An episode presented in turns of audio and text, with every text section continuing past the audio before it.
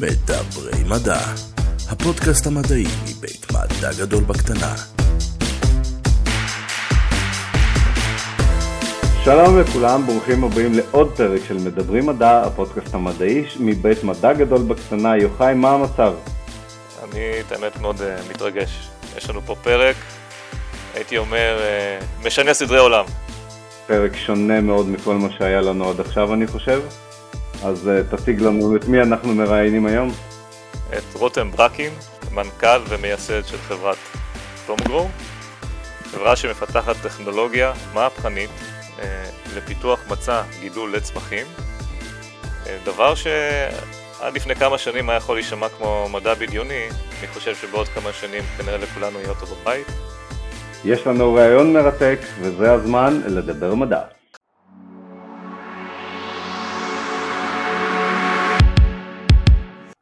רותם ברקין, ברוך הבא לפודקאסט אה, מדברים מדע. אולי תספר לנו קצת על עצמך. אז תודה רבה ואני שמח להיות פה uh, איתכם. אז כאמור שמי רותם ברקין, מנכ"ל ומייסד של חברת תום גו, מה שנוסדה ב-2018, שבעצם מפתחת מדיום חדש שבעזרתו אפשר לגדל צמחים בכל מקום בעולם, כל סוג של צמח ובכל תנאי מזג האוויר, ללא הצורך באיזשהו מקור מים או הון אנושי כלל. נשמע שפתרנו את בעיות האנושות, אנחנו נשמח אה, אה, לפרט, שמע, חקלאות זה משהו מאוד מהותי בחיים שלנו, נכון? אה, ואנחנו מדברים על, בלי שום קשר לשינוי אקלים, יש, יש מקומות בעולם שתמיד היה קשה לגדל בהם, הייתי אומר, צמחים או חקלאות בכלל, יש מקומות יותר מאתגרים, זה נשמע פיתוח מאוד מאוד מעניין, משהו סוג של מהפכה. אז אה, אולי נתחיל מה basics, אמרת מדיום, מה זה אומר מדיום? זה אומר שאנחנו, מתוך שאלה מאוד פשוטה, אה, אני והשותפים שלי, אמ, בעצם ניגשנו לעולם מלא עמוק ומאוד מאוד משונה של אדמה. זאת אומרת, שאלנו את עצמנו מה זה לגדל צמח, איך ניתן כשאלה פילוסופית אפילו, ברמה הוליסטית, איך ניתן לגדל צמח בצורה היעילה ביותר, הפשוטה ביותר אפליקטיבית, אבל המתוחכמת ביותר טכנולוגית, אה, כזו שתייצר באמת מהפכה גדולה, אבל בעיקר תעמוד אל מול הביקושים האדירים שהאנושות נכנסת אליה בעידן הנוכחי. אה, ואני חושב שאחרי שיחות לא, לא מרובות, די עמוקות אבל לא מרובות, הבנו שזה צריך להיות דרך אדמה, דרך איזשהו מדיום שאנחנו נהיה מסוגלים לשלוט בו, אה, לשנות אותו, להתאים אותו בעצם לצרכים השונים שלנו באנושות ובמגוון הרחב שבו אנחנו אה, בעצם צורכים צמח. זאת אומרת, אם אני, אם אני אה, נכנס לאותו מגוון ופורט עליו קצת, האנושות היום צורכת את המזון שלה מהצמח, היא צורכת תרופות, היא צורכת אפילו מה שנקרא well-being, זאת אומרת העובדה שאנחנו במשרד, מלון, שדה תעופה, בית חולים, מקומות שמיליונים, מיליארדים יותר נכון, של אנשים, של אנשים נכנסים יום יום, הם צורכים את זה דרך צמחים, אפילו בבתים הפרטיים שלנו. מה שהתחיל בשאלה מאוד מאוד מאוד פשוטה, אנחנו מבינים היום כמה הוא אה, מתוחכם, עמוק ו... אה, ומהפכני מבחינת היכולות הבסיסיות שכבר אה, פיתחנו והשגנו. יש לנו בידיים מדיום, קוראים לו מדיום בשפ... בשפה יותר שיווקית שלו, אבל למעשה זה מצע גידול שניתן לתכנת אותו.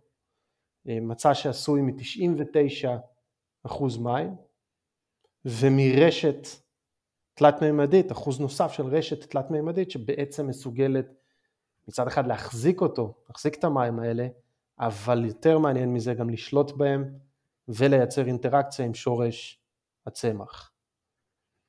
זה מה שאנחנו בעצם אה, מתעסקים איתו.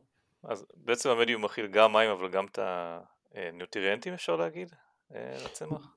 נכון מאוד, יש, יש מספר תנאים לא קטן שצריך לייצר על מנת להצליח בכלל לקיים צמח במדיום, אה, זה מתחיל מרמות שונות ומשונות של אה, pH, חומציות, שיש בתוך המצע, רמות שונות ומשתנות של מליחות, של EC, תכונות פיזיקליות, כמה המצע הזה קשה, גמיש, מה הצורה שלו, איזה גודל חלקיקים הוא בנוי, קצב שחרור המים למשל, כל הדברים האלה אנחנו בעצם שולטים בהם, ולא פחות חשוב מזה אגב, זה נושא הדישון, הנוטריאנטים, בעצם האוכל של הצמח שאותם אנחנו מספקים כמעט on demand ובעתיד הלא רחוק גם בצורה מושלמת של on demand.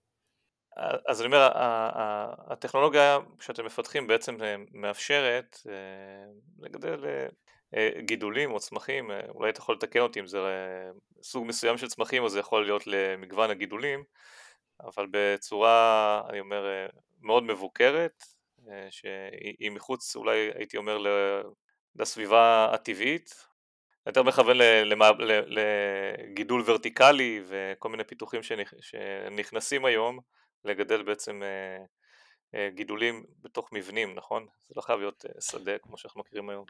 אז אני אנסה לעשות לכם סדר בצורה פשוטה של מה קורה היום בעולם הצמח באופן כללי, אפילו בתוך עולם החקלאות.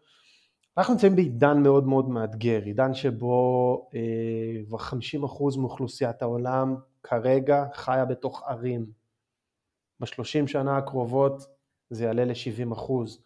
עשרה מיליון, עשרה מיליארד, סליחה, תושבים בעולם, עם צריכה וביקוש מטורפים למים, למזון, לתרופות, ו, ובסופו של דבר בפלנטה שהיא בטון, 400 ערי מגה ואדמה שהולכת ומדללת. משמעות היא שאפילו החקלאות המסורתית עושה את דרכה לכיוון העיר. אנחנו רואים כבר את האותות הראשונים, אנחנו רואים את אותם גידולים ורטיקליים בטכנולוגיות אה, הידרופוניות, אנחנו רואים warehouseים ענקים, אפילו גידולים אה, בתוך הסופרים עצמם.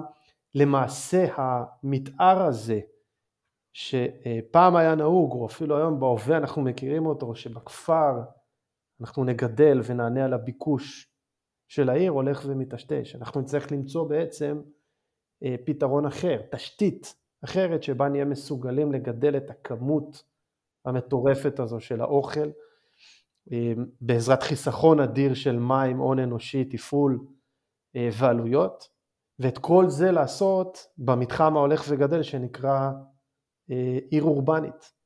ושם כבר נשאלת שאלה מטורפת, איזה סוג של תשתית זה יהיה, האם זה יכול להיות צינורות שילכו בכל מקום עירוני או במקומות המקורים אפילו במקומות העירוניים, זה תהיה טפטפת שתטפטף מים, ואנחנו בתום רואים שלא, אנחנו חושבים שהתשתית הזאת צריכה להיות הרבה הרבה הרבה יותר חכמה ועמוקה טכנולוגית, אבל הרבה הרבה הרבה יותר פשוטה, אפליקטיבית, ולכן אנחנו מתעסקים בעצם במצע שניתן לשלוט בו.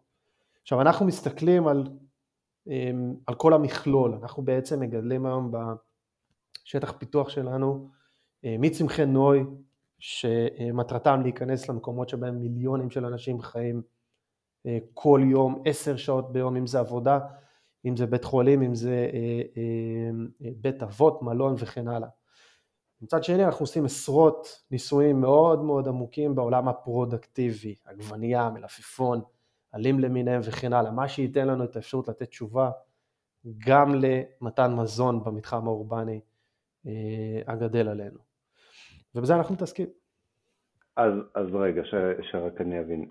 אז זה לא מתוכנן, אני, כנראה שאני לא הבנתי בהתחלה, זה לא מתוכנן להחליף את החקלאות הרגילה, להחליף, את, הקר, את הקרקעות, להחליף את השדות, ובמקום זה לקחת את, ה, את החומר הזה ולשים אותו למשל לגדל גידולים במדבר, איפה ש... על החול, איפה שאתה לא יכול לגדל.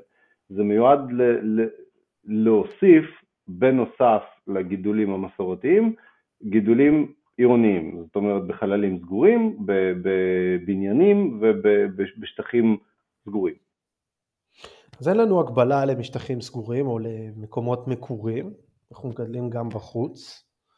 אמ, אני חושב שהתשובה טמונה כבר במהלך שקורה היום במציאות. המציאות מכתיבה כבר היום שינוי שיטת גידול שבהם בעצם יש אמ, מעבר משטחים פתוחים לגידולים במה שנקרא מצעים מנותקים. מצעים מנותקים היום בנויים מעשרות סוגים שונים של מצעים, ניתן קצת שמות, זה יכול להיות כבול, זה יכול להיות פרלה, עיטוף, ורמיקולית mm. וכן הלאה, כולם תוצר טבעי בעצם מה, מהשטח, אבל עם מניפולציה מאוד מאוד מאוד קשה מבחינת חתימה ירוקה, ניתן דוגמה, כבול זה בעצם דגרדציה של צמחים במקומות קרים ביצתיים קרים, כמו קנדה, אפילו בישראל עמק החולה, מה שקורה זה בעצם ירידה ושקיעה של חומר צמחי טבעי כשישה מטר מתחת לפני האדמה, בגלל שזה צמחים שמחזיקים בתוכם דישון, אחוז ה-CO2 שם הוא מאוד מאוד מאוד גבוה. יש להם את האחיזת מים, בעצם הם מצליחים לאחוז מים בצורה מאוד מאוד גבוהה, ולכן זה מצא גידול שכולנו מכירים אותו מהמשתלה כשאנחנו קונים פרחים הביתה. אותו שק גידול שהוא אחלה לגדל צמחים, והוא החומר שמגדלים איתו הכי הרבה צמחים היום, גם לנוי, גם בבתים, גם מסחרי וגם חקלאי. והדבר הזה הולך ונאסר בעולם, אם זה בריטניה למשק הבית הפרטי, שפשוט אוסרת את המצע הזה, ובעשר שנים הקרובות גם אה, באופן מסחרי, ומהסיבה מאוד מאוד פשוטה.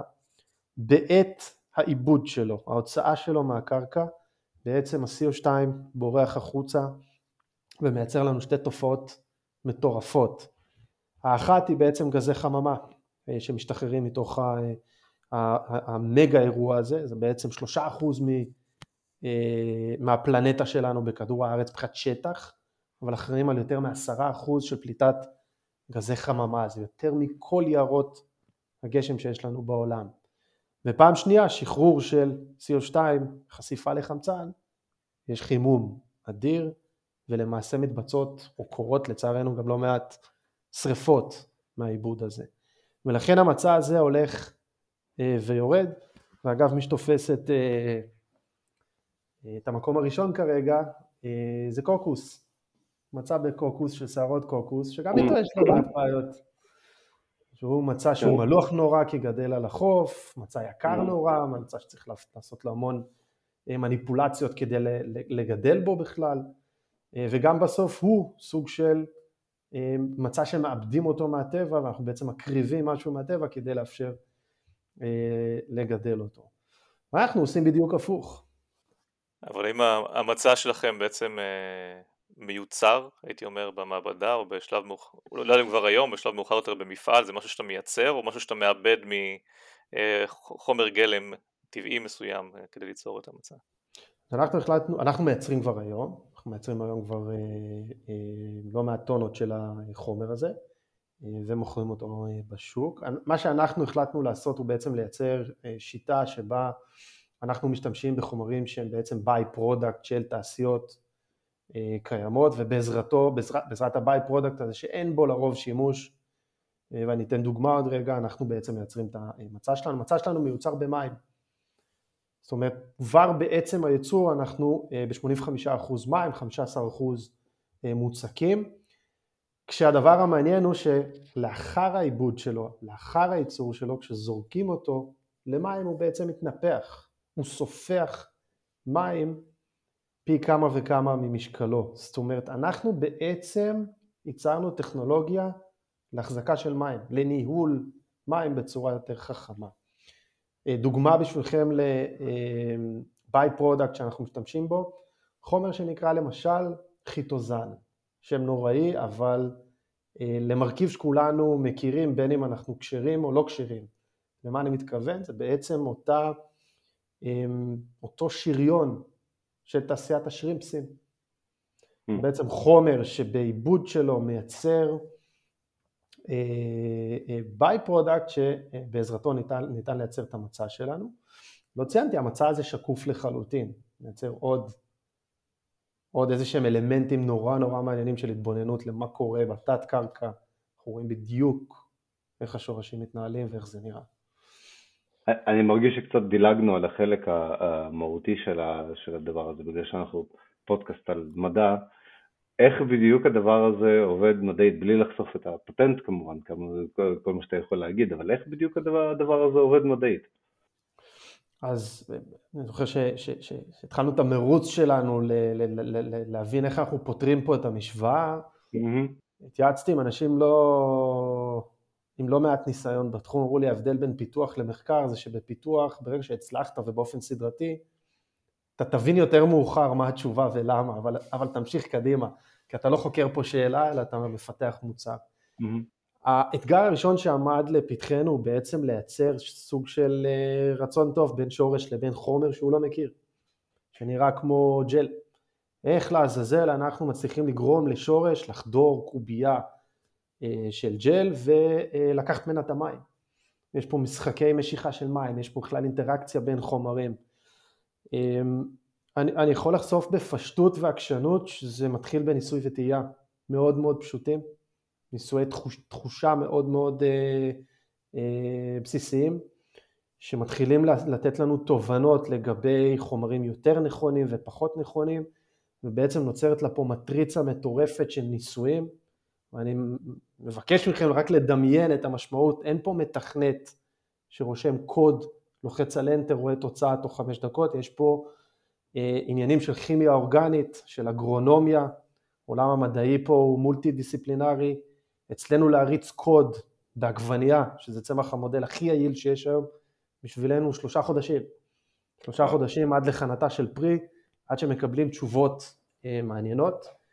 אה, ומצד שני, תום גרו נמצאת היום עם ספרייה של יותר מ-250 סוגים שונים של מצעים, שאותם בעצם אה, ניסינו ועליהם גידלנו אוכל.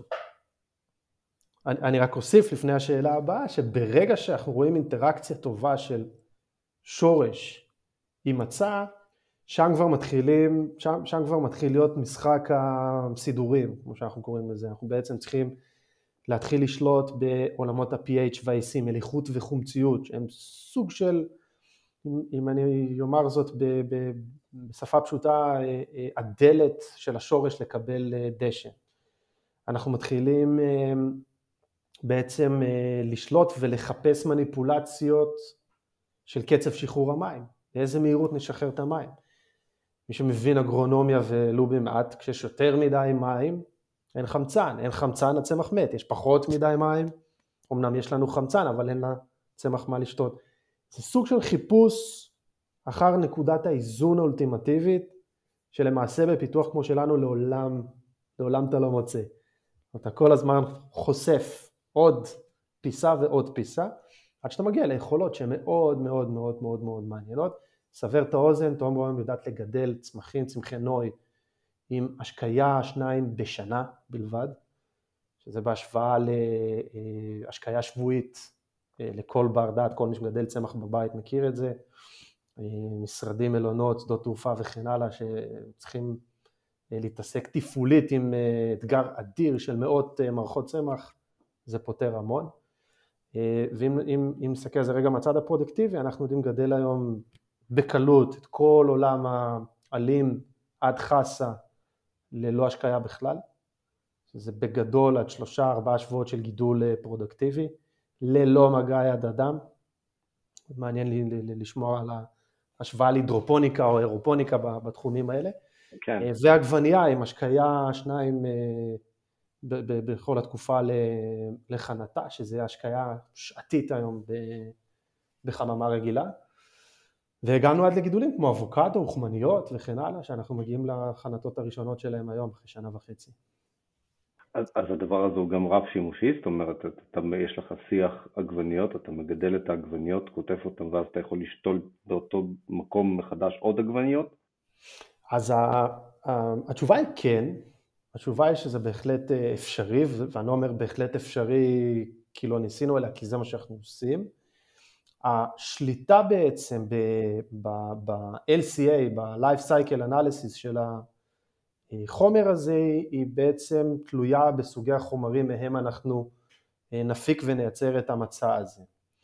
אה, ושם נכנסת משוואה חדשה מעניינת כמה ירוקים אנחנו כחברה בעצם מתיימרים להיות. ככל שנתעסק בעולם החומרים בחומרים סינתטיים, מקצועית קל יהיה לנו יותר בעצם לייצר חומר שיחזיק גם לשבע שנים, שתוכל mm. לגדל עליו הרבה מאוד סייקלים. מצד שני, כשזה מגיע לאפליקציות חקלאיות שבהן יש רגולציה, למשל למה נכנס לאדמה, אז אנחנו נרצה לייצר סייקלים יחידניים, זאת אומרת משהו שמתכלה אחרי חודש, חודשיים למשל.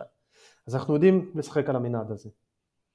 איך אה, האינטראקציה למשל היום, אה, יש אה, צמחים או גידולים שיש אינטראקציה עם, עם המייקרוביום בקרקע, עם מיקרואורגניזמים מסוימים, האם קורה תופעה דומה גם במדיום שלכם או שזה משהו שצריך לפצות עליו? אז קודם כל זה גם קורה באופן טבעי, אבל אנחנו גם לוקחים את עצמנו מאוד ברצינות, וכשאנחנו החלטנו שאנחנו מפתחים את האדמה, אנחנו מפתחים אותה עד הסוף. המשמעות היא שאנחנו גם עמוק בתוך אה, מחקר, למשל, של נבגים. נבגים זה בעצם הפטריה האמיתית, פטריה שכולנו מכירים מחוץ לאדמה, הוא הפרי, הנבג הוא בעצם אה, האיבר הוויה שנמצא בפנים, הוא בעצם המעניין בהיבט האגרונומי ובתת קרקע, בטבע מדברים פה על אה, אולי מאחד מיסודות העולם שבעצם מייצר תעבורה של CO2 בין עצים שונים וצמחים שונים, מייצר תקשורת בין אה, צמחים שונים אה, ועצים שונים. אנחנו מחפשים להעתיק אותו, אבל שוב, בשליטה יותר, בשליטה יותר טכנולוגית, אה, לתוך המערכות שלנו. אנחנו בעצם מחפשים להעניק לצמחים שאנחנו מגדלים יותר CO2, דישון טוב יותר ויעיל יותר, אבל לא בצורה אה, כימית, לא, לא בכימיקל אה, לא בריא, אלא בנבגים אמיתיים, שמאוד כמו מיקוריזיה וכן הלאה, שאותם אנחנו מכניסים פנימה. עשרות ניסויים שאיתם אנחנו מתעסקים היום, מה שנקרא as we speak בשטח פיתוח שלנו. ואיפה זה למשל זה פוגש את עולם ההדברה? כי הייתי רוצה, מצד אחד יש דברים שזה לא משנה, נכון? אם יש לך מזיקים אז הם אותם מזיקים, מצד שני יש גם אה, דברים שמגיעים דרך הקרקע, נכון? שאולי נמנעים בסיטואציה הזאת. אז, אז, אז ה... נסביר, יש קודם כל יש הגנת הצומח, שזה בעצם מזיקים שונים שונים שבדרך כלל רואים אותם על, ה, על העלים, אחד המוכרים, אנחנו רואים אותו אפילו פה ברחובות תל אביב, נראה כמו קמח לבן על, ה, על העלים, זה בעצם אה, אה, סוג של חרק, הייתי אומר, שאוהב לאכול ו, ולמצוץ את מזונו מה, מהעלים של הצמח, ויש בעצם מה שנקרא מחלות קרקע, שזה מחלות, ממש מחלות ויראליות שיושבות בתוך הקרקע וממקום אחר תוקפות את הצמח. לזה אה, נכניס לשיח את העובדה שצמח חזק, צמח כזה שמקבל את התנאים הטובים ביותר מבחינת מים, דישון, חמצן אה, אה, ושמש, זה צמח שנוטה פחות להידבק גם במחלות קרקע וגם בהגנת הצומח, זאת אומרת הכל מתחיל בתנאים שאנחנו ניתן. בהיבטים של מחלות קרקע, בגלל שיש לנו יעילות אדירה בשליטה במים, דשן, חמצן וכן הלאה, אנחנו למעשה חווים אפס, אפס אחוז של אה, מחלות אה, קרקע בתוך המצע שלנו. אה, ואנחנו מדברים חברות מאוד מאוד גדולות בעולם על מנת להפוך להיות נשא להדברת קרקע, זאת אומרת להטמיע את המצע שלנו בכל מיני מקומות בעולם על מנת לייצר תרופה למכה בעצם.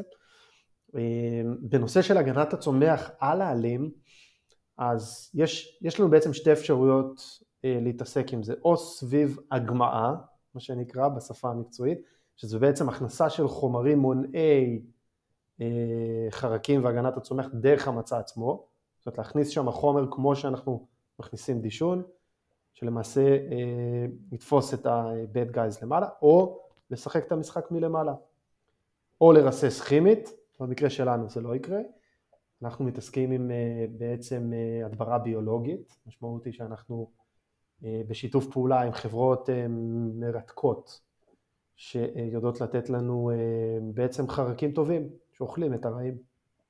אנחנו בעצם פורסים אותם על הצמח עצמו, לא רואים אותם כמעט בעיניים, בעיני בן אדם. לפעמים גם רואים חיפושיות כאלה שמתהלכות. יום יבוא ויהיה גם בומבוסים, שזה דבורים שיהיו בתוך המשרד ולמעשה לא יעקצו, אבל יהוו טבע אמיתי בתוך המשרד שלנו. אנחנו תכף חוזרים לפרק, לפני זה חסות קצרה. בא לכם לשמוע יותר על מדע? עמותת מדע הגדול בקטנה מציעה הרצאות מומחים במגוון תחומים מדעיים, יכולות להתקיים בפעילויות העשרה, בתי ספר ובמקומות העבודה, לפרטים או הזמנות, כנסו לאתר האינטרנט www.lbscience.org/contact-us וכמובן אם אתם גם רוצים לפרסם אצלנו אתם יכולים לשלוח פנייה לאותה כתובת. אני רוצה לגעת במה שגורם בעצם לפיתוח לעבוד. אז דיברנו מקודם על האינטראקציה בין שורש הצמח למצע. אבל אולי שווה להגיד כמה מילים מה קורה בעצם אה, בתוך הצמח אה, שבעצם מאפשר לו לשגשג באינטראקציה בין, בין, בין האדמה או מצע לשורש. אוקיי. Okay. זו שאלה מצוינת כי זה יעזור לי גם להסביר את ההבדל האדיר בין אה, מניפולציית השקיה לבין העובדה שאצלנו הצמח שותה מתוך המצע. אה, זה סוג של אוטומציה שאנחנו עושים לא, לא, לאירוע הזה. צמח בעצם את האנרגיה שלו מייצר סביב תהליך הפוטוסינתזה, זה תהליך שבעצם נוצר סביב קרינה, אה, אגב גם, גם במקומות מקוריים, גם בחוץ, יש רמות קרינה משתנות, ובעצם אליהם הצמח מגיב, הן מייצרות בפשטות תהליך סוכרי, מייצר סוכר בתוך, נוצר סוכר עקב הקרינה הזאת, עקב תהליך הפוטוסינתזה, שהוא בעצם האנרגיה שהצמח משתמש על מנת אה, לגדול, אה, וזה גם הקטליזטור נקרא לו, ש, אה, שבעצם אה, קובע מה כמות המים והדשן שהצמח אה, ידרוש למטה בשורשים. עכשיו, פה ההבדל האדיר בין, אה, נקרא לזה חקלאות אה, מסורתית או אגרונום או אפילו גנן. אה, כשהצמח למטה כבר הגדיר בעקבות האנרגיה, פוטוסינתזה, כמה מים ודשן הוא צריך, אז היום בעולם המסורתי זה פוגש מערכת מחשב שנותנת פולסים של מים ודשן באופן קבוע, או השקיה ידנית. אגב, רוב העולם עובד היום על השקיה ידנית או, אה, או, או מניפולציות ידניות כאלה. המשמעות היא שבעצם אין קשר, אין תובנה בין הצרכים האמיתיים המדויקים של הצמח לבין אה, מה שאנחנו האנושות מכירים בחוץ, אנחנו פשוט משקיעים בניסוי וטעייה ואז קורה אחד משני דברים, או משקיעים ביתר, שוב אין חמצן, צמח מת, או בחסר, אין מים אה, והצמח לא מתפתח. כשאנחנו בעצם מניחים מצע שהוא 99% מים, שבעצם תפוס בשרשרת תלת-מימדית, שהצמח עצמו יכול לחדור פנימה, ממש להשריש לתוך המצע הזה, אנחנו למעשה מעבירים את השליטה ואת האחריות לצמח עצמו. אנחנו לא מתערבים בתהליך, אנחנו נותנים לו בעצם אה, אמ, את האוטונומיה להחליט באיזה צורה הוא שולח ואיזה שורש לתוך המצע הזה, הוא האדון שם, הוא השולט, הוא לוקח כמה שהוא צריך, הוא מפסיק לקחת כמה שהוא צריך. זאת אומרת, הוא שולט בעניינים ולכן הגידול שלנו הופך להיות הרבה יותר אה, יעיל ומדויק. אגב, התוצאה המרתקת בשטח היא שאנחנו רואים שפתאום צמחים שאנחנו מכירים, שגדלים ברמות תאורה מאוד מאוד מאוד גבוהות, פתאום אנחנו למדים שיש להם טווחים הרבה יותר גדולים. גם ברמות תאורה הרבה יותר נמוכות, הצמח מצליח לקחת את מה שהוא רוצה ולגדול. ובעצם מה שהופך את האפיון הזה למיוחד, כי אני, אני שואל, כי לכאורה מישהו יכול להגיד, רגע, ואם זה היה כל ג'ל אחר, אתה מבין? מה עושה את המצע שלכם מיוחד לעומת אה, אה, כל משהו שהוא, בוא נגיד ככה, אוגר נוזלים באופן כללי? קודם כל כי הוא מצליח לגדל צמח, מה שאף אחד אחר עוד אה. אה, בעולם לא הצליח, הצליח לעשות, אבל אה, זה נכון שעולם הג'לים קיים הרבה מאוד אפליקציות שאנחנו מכירים ביום יום, זה, זה חיתולים של הילדים שלנו, או עולם התחבושות, אפילו ז'לטין בבישול, וגם השמפו שאנחנו משתמשים, שהוא הוא, הוא צמיג משחתי, אבל הוא סוג של, של ג'ל.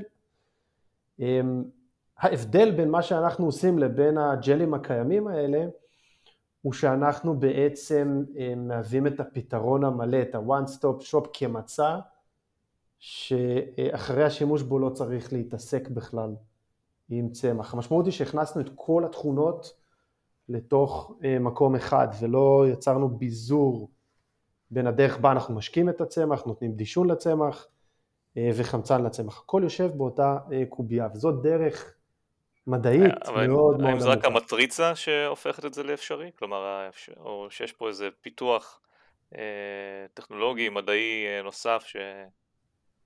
שהופך את זה מיוחד לעומת ג'ל אחר. כלומר האפליקציה היא מובנת שאפשר לגדל צמחים, השאלה מה גורם לג'ל הזה להיות מיוחד, שהוא מאפשר את זה. היתרון של, ה... של אותה מטריצה, של אותה רשת תלת מימדית, היא, היא היכולת להחזיק רמות מליחות מאוד מאוד גבוהות, אה, לצד רמות אה, ספיגה ו... וקליטה של מים, שבדרך כלל מגיבות הפוך. אני אנסה להסביר את זה בצורה קצת יותר פשוטה. ברגע שרמות מליחות בקרקע עולות, אז ג'לים רגילים שאתם מכירים אה, מן העולם למעשה מוציאים את הנוזלים שלהם החוצה. סוג של מפל ריכוזים שהתבסס על מליחות, שבהיבטים שלנו הצלחנו לפרוץ ולייצר בו אה, איזון הרבה יותר אה, חזק, אה, וזה, וזה פריצת דרך שבעצם מאפשרת לנו למעשה להכיל את כל הצרכים של הצמח באותה קובייה ולא לוותר על אף אחד מהם במשוואה. יש אתגרים שאפשר לפרט עליהם? אני מניח שלא הכל מושלם, אז איזה אתגרים אתה, אתה רואה בפיתוחים הבאים של הטכנולוגיה הזאת? זאת אומרת, השאלה, השאלה בעצם היא למה אנחנו שוב לא רואים עכשיו את כל מדבריות סעודיה מלאות בשתילים של עגבניות? אז אני אענה על זה כפול.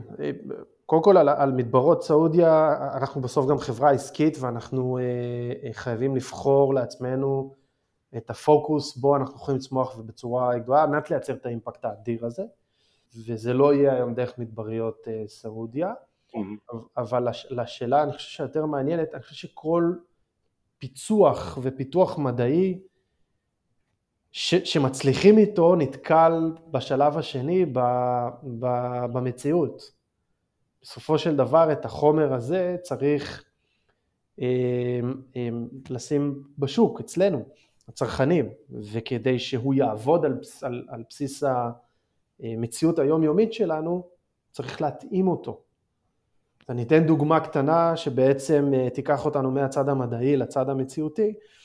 המצע הזה לפני שלוש שנים, כשרק התחלנו והצלחנו לראשונה לפצח גידול של צמח בפנים, לקח לו אה, יותר מ-24 שעות להתנפח. המשמעות היא שאחרי הייצור, דמיינו קוביות של סנטימטר על סנטימטר, שנזרקות לתוך מים עומדים, ולמעשה מתחילות תהליך של ספיחה, של קליטה של המים. סוף התהליך הזה, שקורה על פני 24 שעות לפני שלוש שנים, יש בעצם אה, אה, קובייה שיודעת לגדל צמח. עכשיו 24 שעות במה הם עומדים הוא לא דבר שצמח יכול לשרוד בו.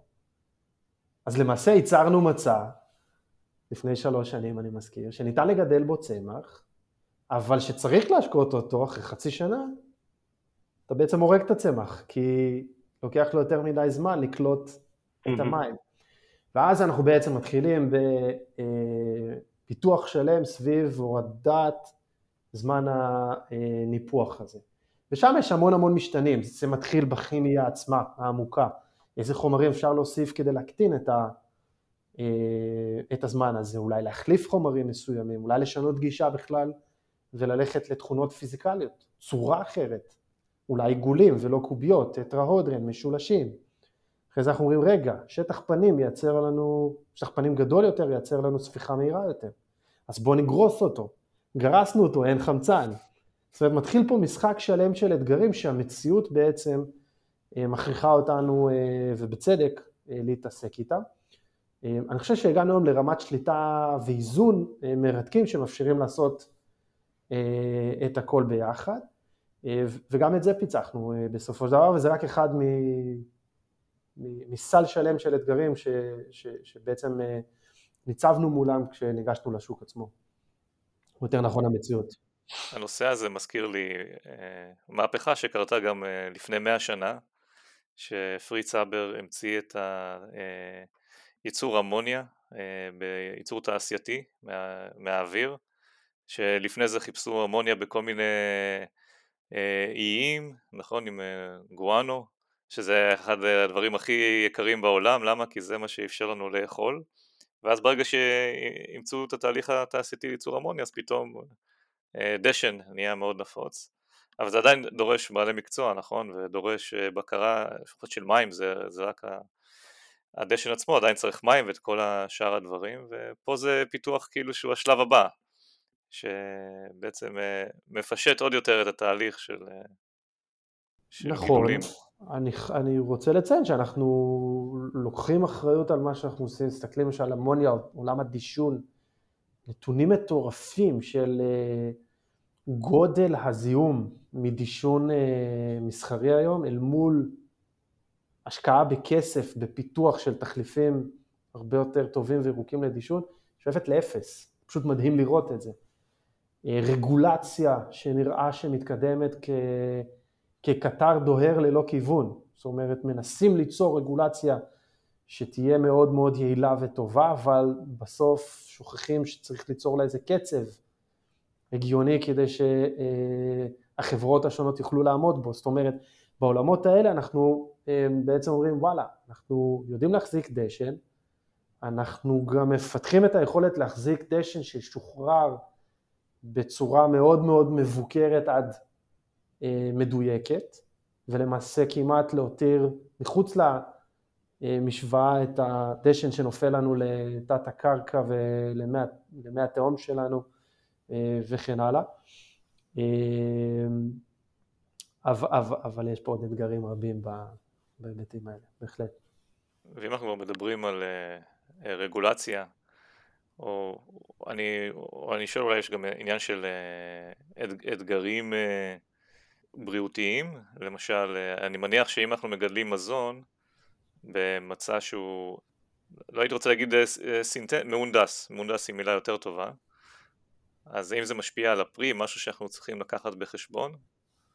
קודם כל אנחנו לוקחים בחשבון, אנחנו עושים בדיקות, זה נקרא בדיקות אפטייק, שבעצם בוחנות למעלה בפרי אה, איזה מין החומרים הצמח משתמש בהם ולוקח אותם. אגב, זה מעניין אותנו פיתוחית, לא רק בריאותית, אה, לשים חומר, לראות מה, מה קורה למעלה. אה, אגב, זה חלק ממחקר עוד הרבה יותר מרתק גם בתחומי הקורונה, שאפשר לדגום את זה על צמחים ותרופות, ולראות את שפכי התרופות על ביטוי הצמחים וכן הלאה. אז אנחנו בודקים את זה לא מעט. אז חוץ מהעובדה שאין שום חומר שעולה למעלה מתוך הבדיקות שעשינו עד עכשיו, אנחנו כן רואים שיש אה, שליטה אה, מרתקת בטעם. זאת אומרת, אה, אני אעשה דווקא את האנלוגיה ליין, זה הכי קל לי. ענבי יין לפני בציר נכנסים לסטרס, מכניסים אותם בעצם לסטרס בכוונה, מפסיקים דישון והשקיה על מנת ליצור סטרס שמייצר סוכר, שבעזרתו אפשר לעשות אלכוהול בצורה יותר מעניינת. עושים שם כל מיני בדיקות בום למיניהן, זה בדיקות סוכר שהם יוצרים אותן בשבועיים שלושה לפני בציר, על בסיסה מחליטים את הבציר. אה, אה, זה משנה טעם, זה משנה צריבת תודעה בצמח, שבסוף ממנו אה, יש פרי. אז כשאנחנו מגדלים עגבנייה, אנחנו בעצם מסוגלים לעשות לה את המניפולציה הזו, בעצם להקשות עליה במתן המים, לייצר יותר אה, סוכר, ובסוף זה מתבטא בטעם. אה, ובהיבטים האלה אנחנו רואים אה, יתרון טוב. היבטי בריאות, אם אני רק אסיים ואחזור לשאלה ששאלת, אנחנו אה, עושים את הבדיקות האפשריות שיש היום בשוק, אנחנו לא רואים שום אפטק שעולה למעלה. זה מזכיר לי ראיון שקיימנו לא מזמן בנושא קנאביס רפואי ובאמת בראיון ציינו שהאדירות של הגידולים היא אתגר בנושא של קנאביס רפואי, כי כל באץ' בעצם יוצא מאוד מאוד מאוד שונה. זה, זה נשמע שיש פה, שיכול להיות איזו סינרגיה מסוימת, כי בעצם אה, כשאתה שולט במצב ושולט בכל התנאים מסביב, אתה אמור לקבל אדירות יותר טובה. לגמרי, אנחנו גם עשינו לא מעט ניסויים בקנאביס, ניסויי אה, התכנות, אם זה השרשות ואם זה אה, גידולים ממש. לגמרי, זאת אומרת אנחנו, אם אנחנו שולטים בסוג המים שנכניס לתוך המצע ושולטים בגודל הקובייה ומכרח בחמצן ויודעים להכניס תמהיל הדשן המדויק לאותו אה, סוג גידול אה, אפילו ל-varieties השונים בעולם הקנאביס, אנחנו למעשה אמורים לקבל את התוצאות הכמעט אה, שוות, כמובן שיש פה תנאי, תנאים משתנים בעצם חיצוניים, תאורה וכן הלאה שהם לא בשליטתנו. בהיבט הזה מעניין לדעת שגם את עולם ההשרשות אנחנו עושים בצורה די מרשימה. השרשה זה בעצם תהליך קיטום של ענף, שבעצם מאפשר לנו copy-paste גנטי מדהים, זאת אומרת אם בקנאביס לוקחים מצמח אם, יוצרים קיטום, מטמיעים אותו באיזשהו מצע, יצאנו copy-paste גנטי אה, אה, רציף, אז אנחנו הראינו אה, 100% הצלחה במקומות מעלים כמו נאנה ועד לעולמות הקנאביס, בהיבטים האלה זה, זה plug and play, זאת אומרת תתקע ותלך אה, בהיבטים האלה. קח את הצמח ותלך, וזה קורה לבד. יש לנו uh, תמונות מרתקות של, ה, של הניסויים האלה. אגב, חשוב לי להגיד שבתרבות שלנו, של תום גרו, אנחנו מחפשים אה, א', להיות מאוד פתוחים, ב', להנגיש את הטכנולוגיה הזו ברמה הכי אה, אמיתית שיכולה להיות. המשמעות היא שאנחנו לא מחפשים להיות תחליף בשר עם קציצה אחרי עשר שנים ובאלף דולר. זה לא המוטו שלנו. זו הסיבה שכבר היום יש מוצרים שלנו בחוץ, אנחנו מדברים פה על פיתוח מאוד מאוד מאוד עמוק ואחרי אה, אה, שנתיים וחצי בלבד כבר אה, מוצרים יצאו החוצה ובהיבט הזה אנחנו רק פתוחים לעוד רעיונות, שיח ושיתופי פעולה.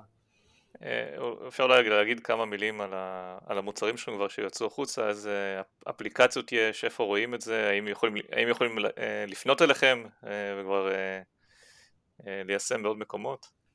אז כן, אז, אז טונגו החליטה לצאת אה, אה, בצורה הכי אגרסיבית שיש לשוק, ה, לשוק שבו מיליונים של אנשים נכנסים, עוברים, חיים מדי יום, זה המקומות המקורים, ממשרדים, שדות תעופה, קניונים, בתי אבות, בתי חולים, שאנחנו בעצם מספקים מערכות צמח שבעצם מאפשרות הכנסה של טבע פנימה, אה, זה מצד אחד התרומה שלנו למהפכה הזו, להנגיש את הטבע לכל מקום אה, בעולם, מצד שני זה מנוע צמיחה אה, של החברה, אנחנו יושבים פה בארץ, נתוני סוף שנה, כבר הנגשנו אלפי מערכות כאלה בשוק, חברות הכי גדולות במשק, ובהיבט הזה היד עוד נטויה, אפשר למצוא באתר האינטרנט שלנו אפשרות גישה אלינו, גם בהשארת פרטים, גם בדיון. אה, ואנחנו תמיד תמיד תמיד חוזרים. כן, אז בנימה אופטימית זו, אני רוצה להגיד אה, תודה רבה על הראיון המרתק. אני רוצה גם להזכיר לקהל המאזינים שלנו את הפטריון, אם אתם רוצים לתמוך בפודקאסט שלנו ולקדם מדע, אנא כנסו לפטריון/lbscience ותתרמו כמה דולרים. ואם אתם אוהבים את התכנים שאנחנו מייצרים, אה, אנא אה, תעשו subscribe ותספרו לחברים שלכם, ועד הפרק הבא, להתראות.